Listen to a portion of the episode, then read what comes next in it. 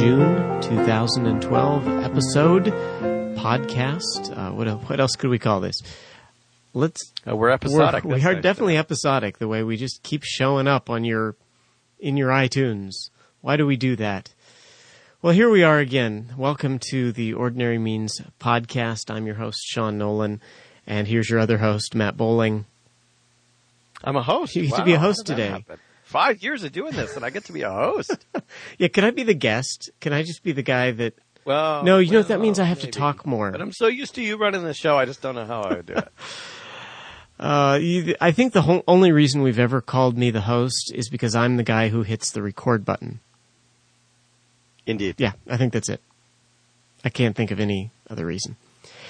Well, this is and for our. I think we're up to five listeners. For our five listeners, Sean, this was your idea as well. So that gives you you know, that gives you, you know, founder, founding host, president, founding, get all of those titles because this podcast was your idea. You the so, only problem is give credit where it's due. The only problem is if you start giving me titles like president, you're going to have to look back and figure out if I actually do have the degree. we shouldn't look too closely at and, your uh, resume. Yeah, don't look too closely at my resume. Um, so uh, otherwise, Yahoo, I'd be out of there. Um, sorry, bad uh, bad joke that nobody will understand years from now when they're listening to this podcast. Okay, well, hey, it's going on June. We're actually recording this in May, and you will be listening to this in June. And we're continuing a series we've been doing for the past couple months on revitalization, on strengthening churches. And today we're going to look a little bit at some of the passages that talk about that. Mainly in Acts is where you find the book of Acts is where you find this phrase uh, that Paul uh, went around strengthening uh, churches, or you also find strengthening disciples. That's in there as well. And we're going to talk a little bit about what that means. But Matt, let's start out. You've got some numbers. Uh, let's throw the statistics yeah. out right at the beginning. So, for people who listen to us who you know, maybe you listen to us for a couple months or uh, several years or whatever, um, you know, we typically talk about the intersection of ordinary means with regular church life. And, you know, our tagline is, you know, ordinary men using the ordinary means. And because we believe that's the way that God wants to um, use his church, it's not a complex thing. Church is not a complex thing. Um, it does, you don't need the, uh, the latest and greatest. Um, God's given us the tools, uh, the powers in the gospel, and us, uh, know, uh, intentionally applying it to people in preaching and prayer and um, Bible reading, uh, those kinds of things. Um, and so you might wonder why why is this something that we would consider? Where do we see the intersection? Well, sometimes churches can need revitalization because they've strayed away from the ordinary means. And what they've done in doing that is that they've made a, a bunch of people that are there, um, people that have come there, um, because of the offerings that the church had. And so the church has tapped into sort of that American consumer mindset and, um, and that's the reason that people are actually at the church. Uh, and then eventually that wanes because if you have a youth pastor and, you know, that's what people think is ought to happen, those kids grow up.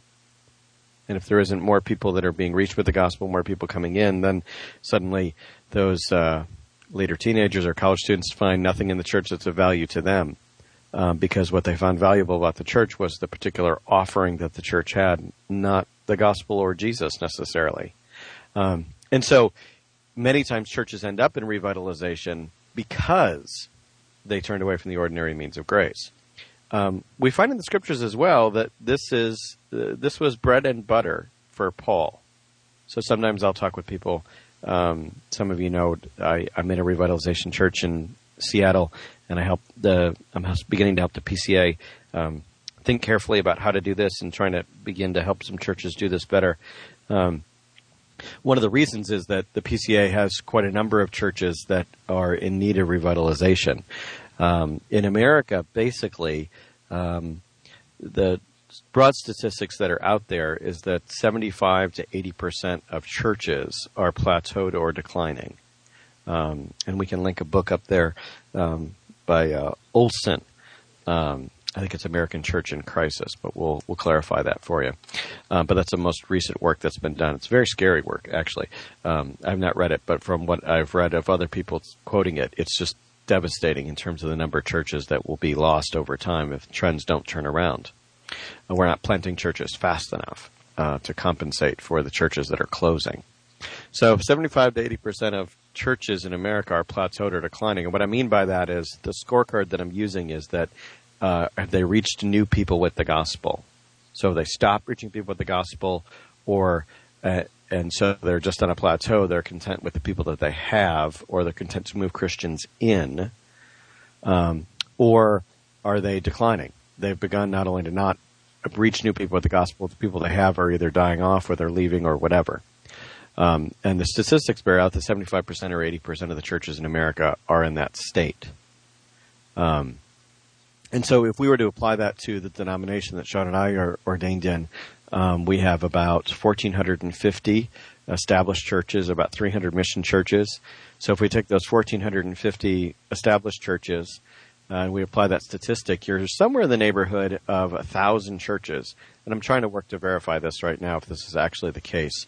Um, PCA, even though we're Presbyterian, we're a little mm, rebellious about our connectionalism at times, and so not everybody reports, you know, how their congregation's doing to the main office, since that makes it harder to do statistical stuff and actually know what the state of the denomination is. But let's just say, for argument, there's a thousand churches in the PCA that are plateaued or declining when measured by um, have they reached somebody with the gospel in the last year, um, and so that is the point, of course, why Jesus gathered his church was to extend for churches to be gospel way stations, that the gospel doesn't end with them, but it goes on through them.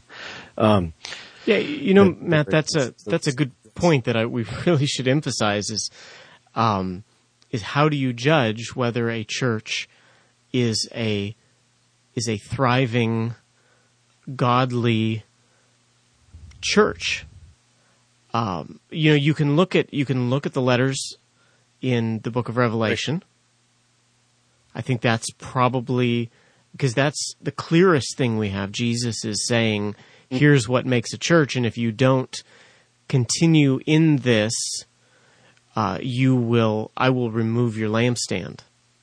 So that's right. that's a. So if you look at Ephesus, I think we looked at Ephesus last last month.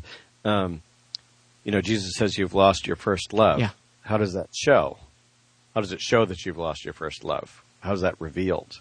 You're not talking about uh, Jesus. Some- the way you judge a plateaued church is by the fact that they're not reaching unbelievers anymore.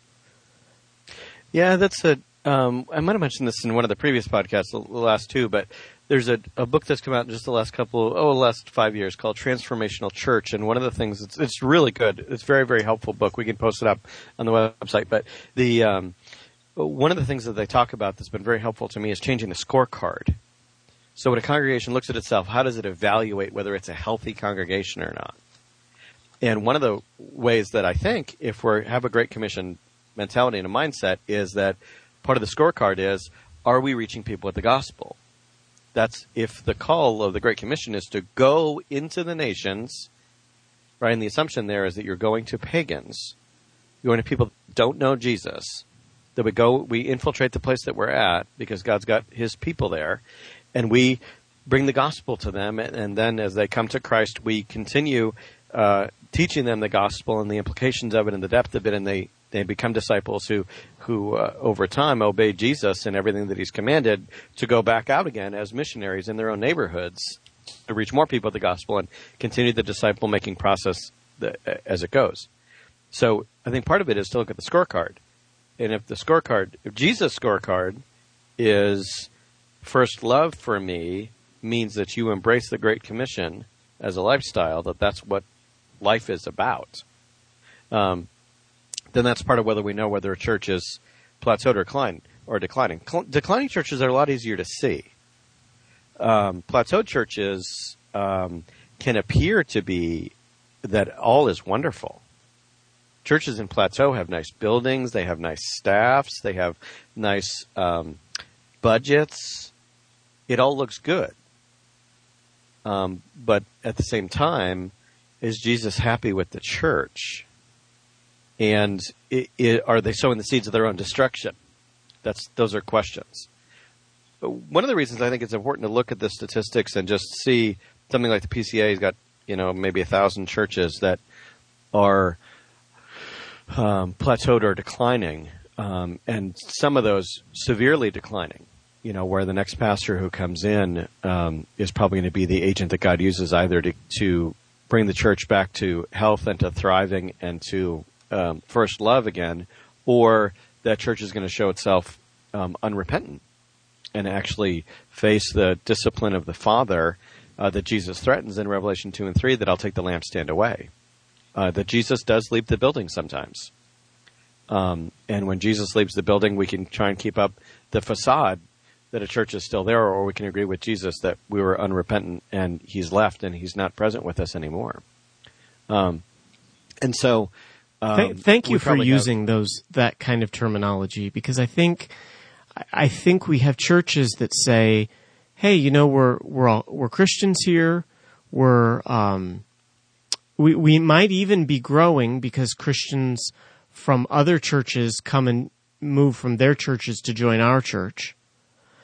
uh, or mm-hmm. or we're having kids, and so so there's always there's always new people coming into the church, and we're all listening to good Bible preaching every Sunday. But if that element of the Great Commission isn't there, and if we're not actively as a church saying we need to be evangelical, right? That's what we call the Christian church in America is the evangelical mm-hmm. church. Th- that means we are gospel sharers. And if we're not doing that, I, I appreciate how the way you put it, Matt. We need to repent. We're, we're not right. a, a godly, we might be godly in many ways. We might be, you know, it might be a beautiful thing in some other ways. The, the preaching might be spot on. But if the evangelism isn't there, we're, we're approaching like well, like you said, if Jesus is our first love, the, the letter of the Ephesians in in Revelation, they lost their first love, and the first sign of losing your love is is that you don't talk about your love anymore. Mm-hmm. You don't talk if if somebody, you know, if I was to Matt, you've I don't know how long you've known me. Um, how long have we known each other? This is this is a question our wives could answer. Um, right. Okay, so twenty years. I don't think it's been that long. Has it been that long? Close to. Close to twenty years. Um, and all of a sudden, after knowing me for twenty years, I said, "Hey, I'd like you to meet my wife."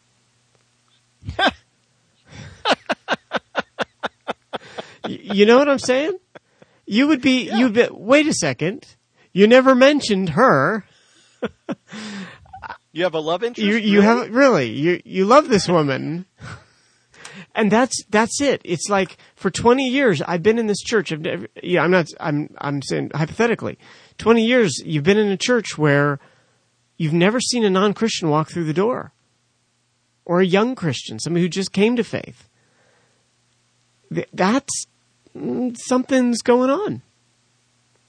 So, and that's where you, that's where you're going is, is your aim here the reason we want to strengthen churches, we want to bring them back to seeing that the ordinary means are not simply to be there so that we can say we have preaching, uh, we have the sacraments, we have prayer, but that evangelism is supposed to be, the gospel is supposed to be a piece in all three of those. That the preaching is you know, Paul saying, I, I preach Christ and Him crucified. I know nothing but Christ. And the sacraments, that is the visual gospel. And the prayer is prayer for the lost. Absolutely. Okay, so all that has to be there. Now, carry on with our numbers here. Well, it, I, let me say one more thing about Revelation 2, because we're going to look at a bunch of passages today, just so that you can see that there's a there's a piece of what Paul did in the Mediterranean basin that I think we've forgotten about. And that's the major thing we want to kind of focus on today in this podcast, just to kind of broaden your understanding of what a what sort of a biblical, well-rounded um, ministry looked like according to Paul. Now, it's an example; it's not mandated of us, but it, it, at least We would think that as an apostle and as one who was advancing the Great Commission among the Gentiles, that Paul would inform at least what we would do. One of the things that's interesting about Revelation 2, um, about the church in Ephesus, Jesus says in Revelation 2 4, But I have this against you, that you have abandoned the love you had at first. Okay, we need to love Jesus more. We need to be, we need to be holy. We need to return to the ordinary means. Yes. Remember therefore from where you've fallen, repent and do the works you did at first. What were those, what were those works? Mm. They were works that, that revealed that, that the love that we have for God, um, that when we get His love, we give it away. That's the First John puts that together for us and says we love because He first loved us, brothers, and those who don't yet know Christ. And so, if we get that we're loved, then we love. We feel we figure out that I love God and I love neighbor if I sense that I'm loved. That's why the gospel becoming central again in a church. Look back at our series of podcasts on that. Um, is so crucial because unless we we're getting the gospel more deeply and applying it more broadly in our lives, we don't have that sense I'm loved. And so I have this reservoir of love that I can give away, uh, that I can respond to God's love with love for Him, and then also to my neighbors, many of whom don't know Jesus but need to. You know, you have the you have the um, same thing going on in Hebrews chapter ten. Uh, Hebrews, mm-hmm. he's through the whole thing, like you said, you've got it's got the gospel has to be central. Well, what happens to the mm. to these Jewish believers in the book of Hebrews? This is possibly even, you know, this was first church of Jerusalem, hmm. and what's happening to them? Well, they're going back to the law. They're going back in, to the ceremonies and saying, you know what, Jesus isn't great and all, but I really prefer the feasts. And in a sense, they're taking the easy route. Instead of the gospel call to come and die, it's the it's the ceremonial call to come and offer a sacrifice, come and uh, perform a ritual, come and join in a feast, and then you can, if you just do those things, you can say you're a Christian. And see, we, we do the same thing, don't we?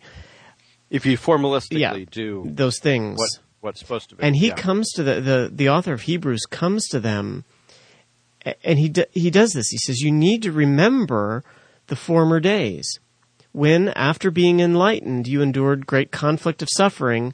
Well, now how? How did they suffer? Well, they were made uh, a public spectacle through reproaches and tribulations, and they became sharers with those who were so treated. Now, why were they treated that way? Because they were sharing the gospel.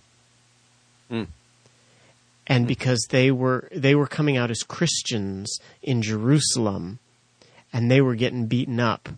And even the guys that right. didn't get beaten up were willing to stand by the guys who were getting beaten up and then the guys who weren't getting beaten up started having their, their property taken away from them.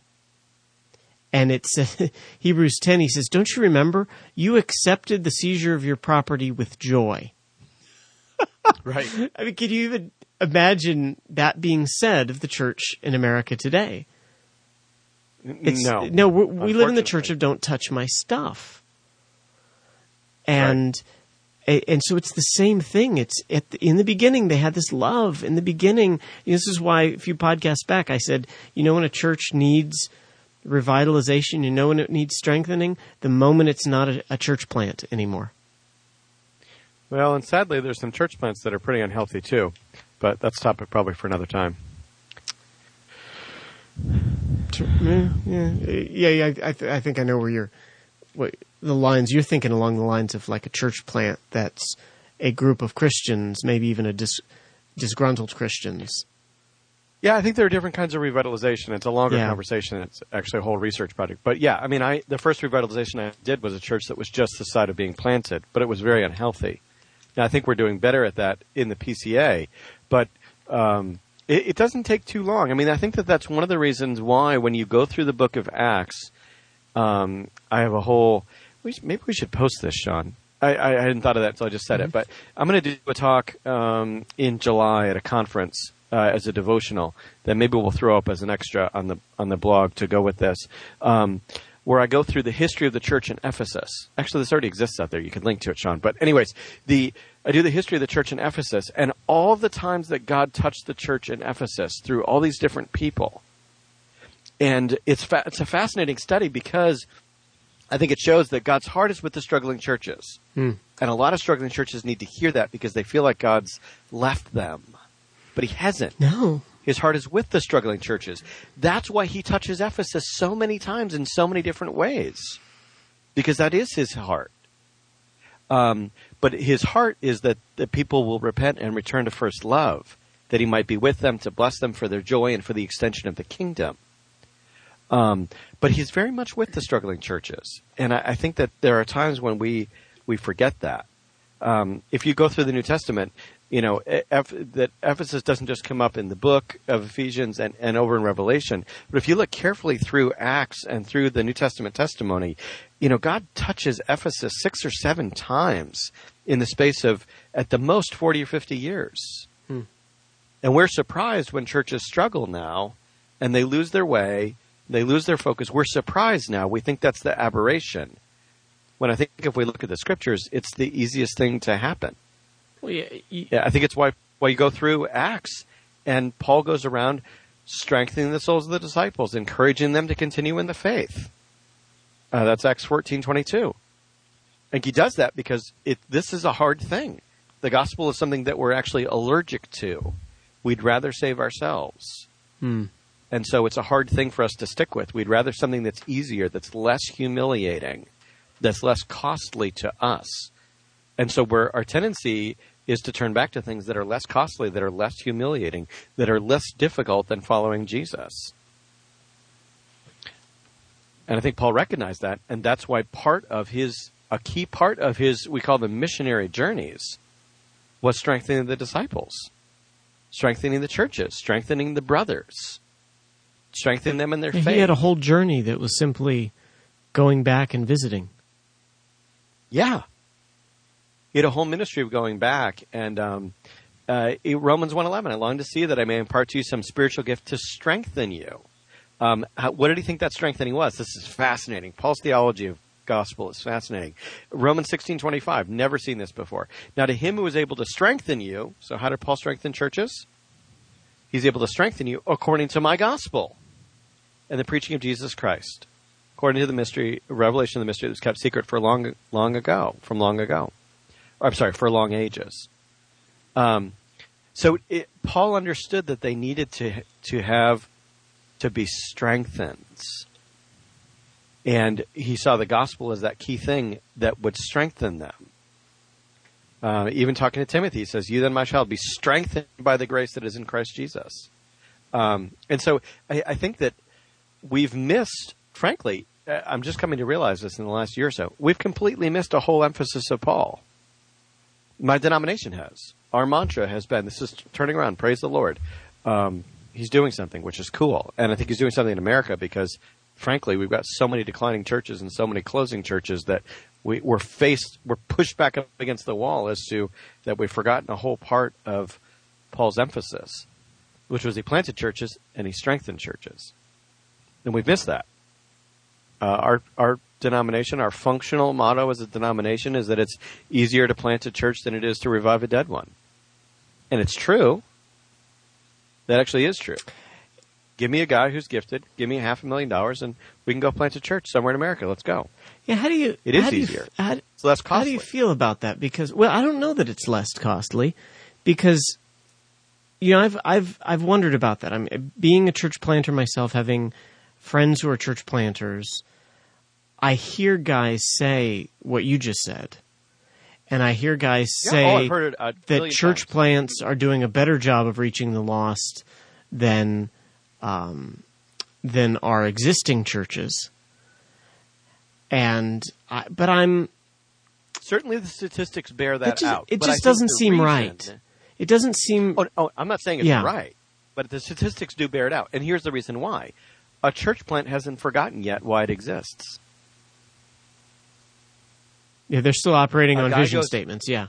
Yeah. What's that? A church plant is still operating on vision statements. Whereas a once Well, you're established, you're not thinking in those is a terms. representation of what's actually going on. Mhm. Yeah. and so it it it it's summarizing something that already exists, not as some of us have had to come into churches and try and help them get reoriented or whatever, we put a vision statement out there and then we disciple people to it so they begin to to see it come into existence in their in their presence by the power of God.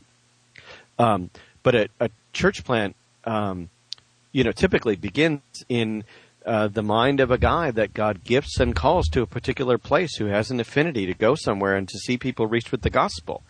And as he reaches people, he imparts that first love that he has for Jesus to reach people with the gospel in that place. And that's the kind of disciples that he creates. That's the kind of disciples he multiplies is people who want to reach people there with the gospel. So it's very understandable, but I'm not sure that it, uh, and it's very pragmatic, of course, to plant churches rather than revive dying ones. Um, so it's a good use of investment, all those kinds of things. But I think that if we're going to have a fully, authentically biblical ministry, Paul did both. And if we're going to say that church planting is Pauline, are we going to say that strengthening the churches is Pauline? I think we do. Well, and even and obviously Jesus has a heart for struggling churches. He wants them to come back. So, what is our embodiment as a church in America? I'm trying to help my denomination have an embodiment of this as a denomination, as presbyteries, things like that. That's what I'm working on right now.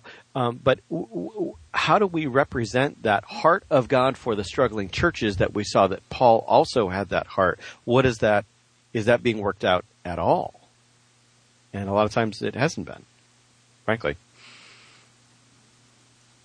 You uh, so you've been reading these verses that have this term strengthening in them. Mm-hmm.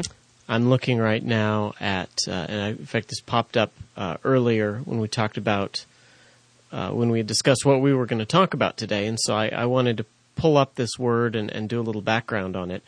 And the the Greek word in the book of Acts, when Paul goes around strengthening the disciples, strengthening the churches, it's uh, episterizo.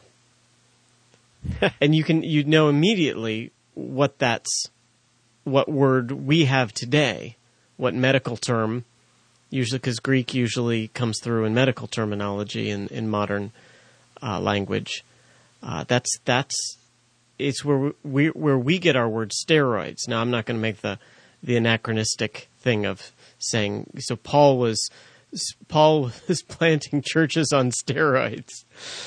Um, you wouldn't make that anachronistic reference. No, this is like the um, you know like the people who say dunamis is where we get dynamite. So you know anytime you, you see the word power in the Bible, it's dynamite power. It, it, it's silly, but you know there there is something.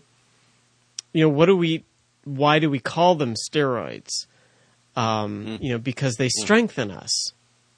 Be, or the, you know, there's some they have different steroids for different purposes, and well, they provide the opportunity for muscle to be built. Yeah. Yeah. What, which for muscle to be built, that means there's got to be. Um, I'm gonna, I'm going to switch our analogies here. I'm going to switch to uh, to plants from um, from muscles, but we, when when we were in California, I used to grow tomatoes all the time. I love to grow tomatoes, and one of the things, uh, and and there you can just grow the tomato plant outside the whole time, and you don't realize this. Here in Pennsylvania, you have to start the tomatoes inside because it's still cold outside when the tomatoes right. need to get going. Well, and you you learn that when a tomato plant is growing, if you just leave it in a in an airless room or in a in a room without any airflow going through it, your your tomato is going to go horizontal. It's going to lay on the ground and it's going to crawl like a vine. So what you have to do is you have to put a fan on your tomato starters so that they're they're getting just a little bit of movement, just a little bit of pressure, and that's strengthening them so they build up they build up plant tissue and plant muscle so that they become you know not a vine but a stalk that can grow that can grow vertically you know and this this mm-hmm. is a mm-hmm. great analogy puritans used to use this analogy all the time for how suffering strengthens us mm. you know mm. that we need that constant pressure in our life or else we'll just we'll just be like a, a shapeless blob we won't have any um, we won't have any character same, the same is true of a church. how is God going to strengthen a church? What's Paul doing to strengthen the church? Uh, I, I'm sure, Matt, you've looked at this, but when Paul goes back, often what he's doing is he says, Now, do you really want me to come back to you? Because if I come back to you, I'm going to tell you what you're doing wrong. Right. I'm, I'm, there's going to be correction and discipline involved in me coming back to you. Now, see, nowadays we think of strengthening in terms of inspiration. We think of, I'm mm-hmm. going to come back and I'm going to deliver a beautiful conference message on the gospel, and you're going to be inspired to live out of the gospel. But Paul, Paul has some of that in mind, but, but more often than not, Paul's coming back to say, hey, hey, hey, the God's word says this, and and you need to you need to bring your lives in line with God's word. And so strengthening is so much more than than uh, strengthening involves pressure, I should say. It's it's so much more than an inspirational message. Strengthening is is coming in and and pressuring a congregation. Uh, you know, giving them the weights to improve the muscles. If we if, good we can come it. back to the if we can come back to the the, the steroidal analogy, but that's uh, that's the word epi. You know, the epi would strengthen uh, sterizo. Um, so it's to cause someone to become stronger or more firm, to strengthen.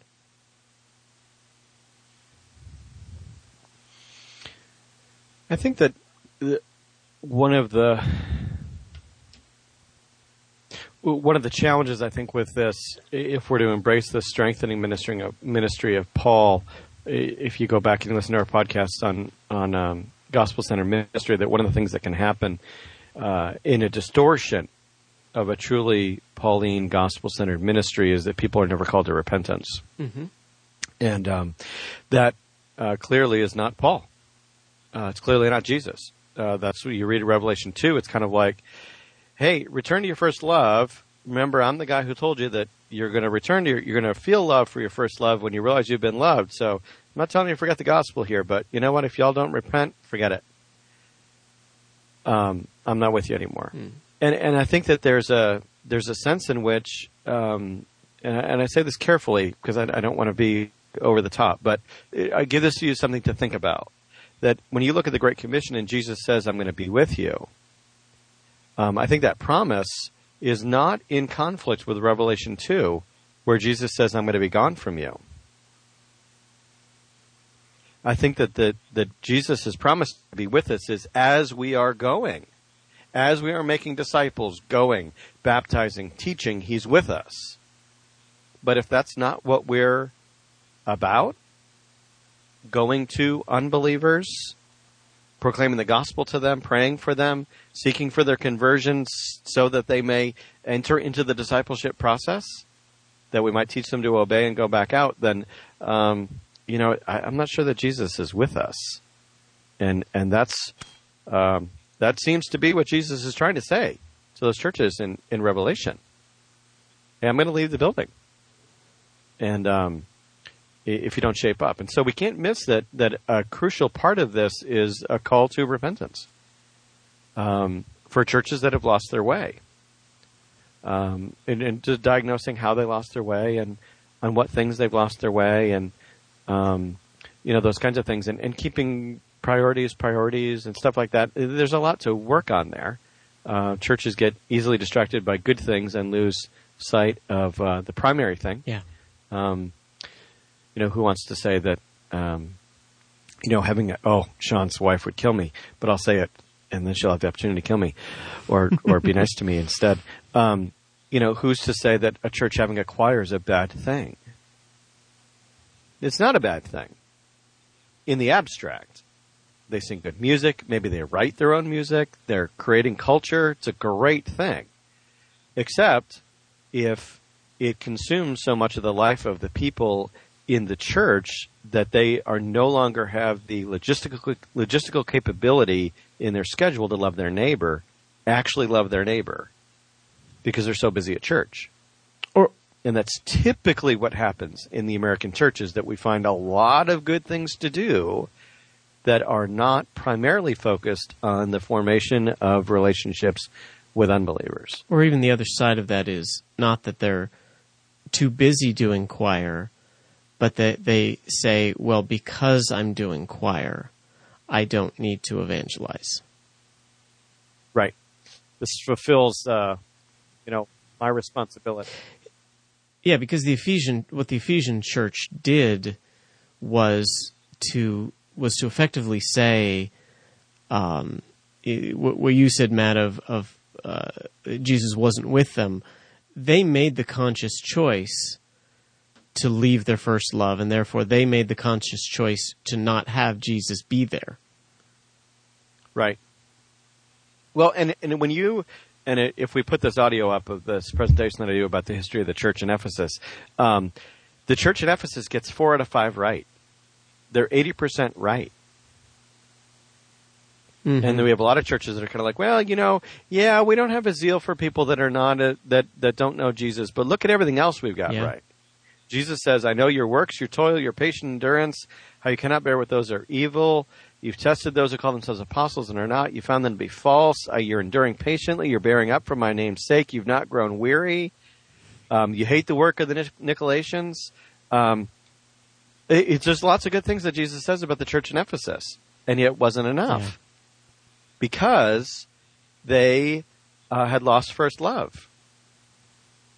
And for that, for 80% right, Jesus was going to leave the room. He was going to leave the building if they didn't repent. Um, and I think we have a lot of churches, and, it, and maybe this is too bold, and people get, you know, unhappy with me. But we have a lot of churches where Jesus is looking at it and saying, mm, "You got four out of five, but but you're missing the one that makes my heart beat." Hmm. Where's the going? Where's where's the where's the making disciples by going to the nations with the gospel? Oh, you've made stuff that's periphery primary instead of what's primary to me. Where do we where, where do we leave people? I don't want to leave them on that note, but but I think that the message that we're giving here about strengthening churches is that if your church has the four out of five, uh, maybe your church only has one out of five. What right. you've said, you said this a few minutes ago. Jesus is still with you. Jesus is yes. for struggling churches. Jesus is about strengthening churches. And therefore, whatever right. situation you're in as our listener, either you might be the pastor of a church and you're you're frustrated because nobody's evangelizing. You might be in a church and, and you're frustrated for the same reason or for other reasons. You're seeing good things in the church, but not not that that love for Jesus as the first thing. The by all means, that church needs you there, pastor or, or congregation member. That church needs you there because somebody's got to repent 1st mm-hmm. Somebody's got to be the first one in that congregation to say, you know what? I'm the gospel call is a call to come and die to self. And if nobody else is going to do it, I'm going to do it and I'm going to pray that in my poor attempts, in my humble beginnings of repentance and returning to Jesus, that somebody else will see it and pick up on it. You know, kind of like with, with parents, we pray that our kids would be stronger for the Lord than we are and and it's the, it's the same thing. We we want to see churches strengthened, and Jesus wants to see churches returned to their first love. Absolutely, yeah, that's a good word. Good word. Well, we encourage you to join us next month. Maybe Matt, uh, you said this this audio is available. History of uh, this history of the church in Ephesus. Maybe we will, uh, maybe we'll put that up uh, next month. Yeah, that'd be great. Um, until then, may the Lord richly bless you as you pursue Him through His ordinary means.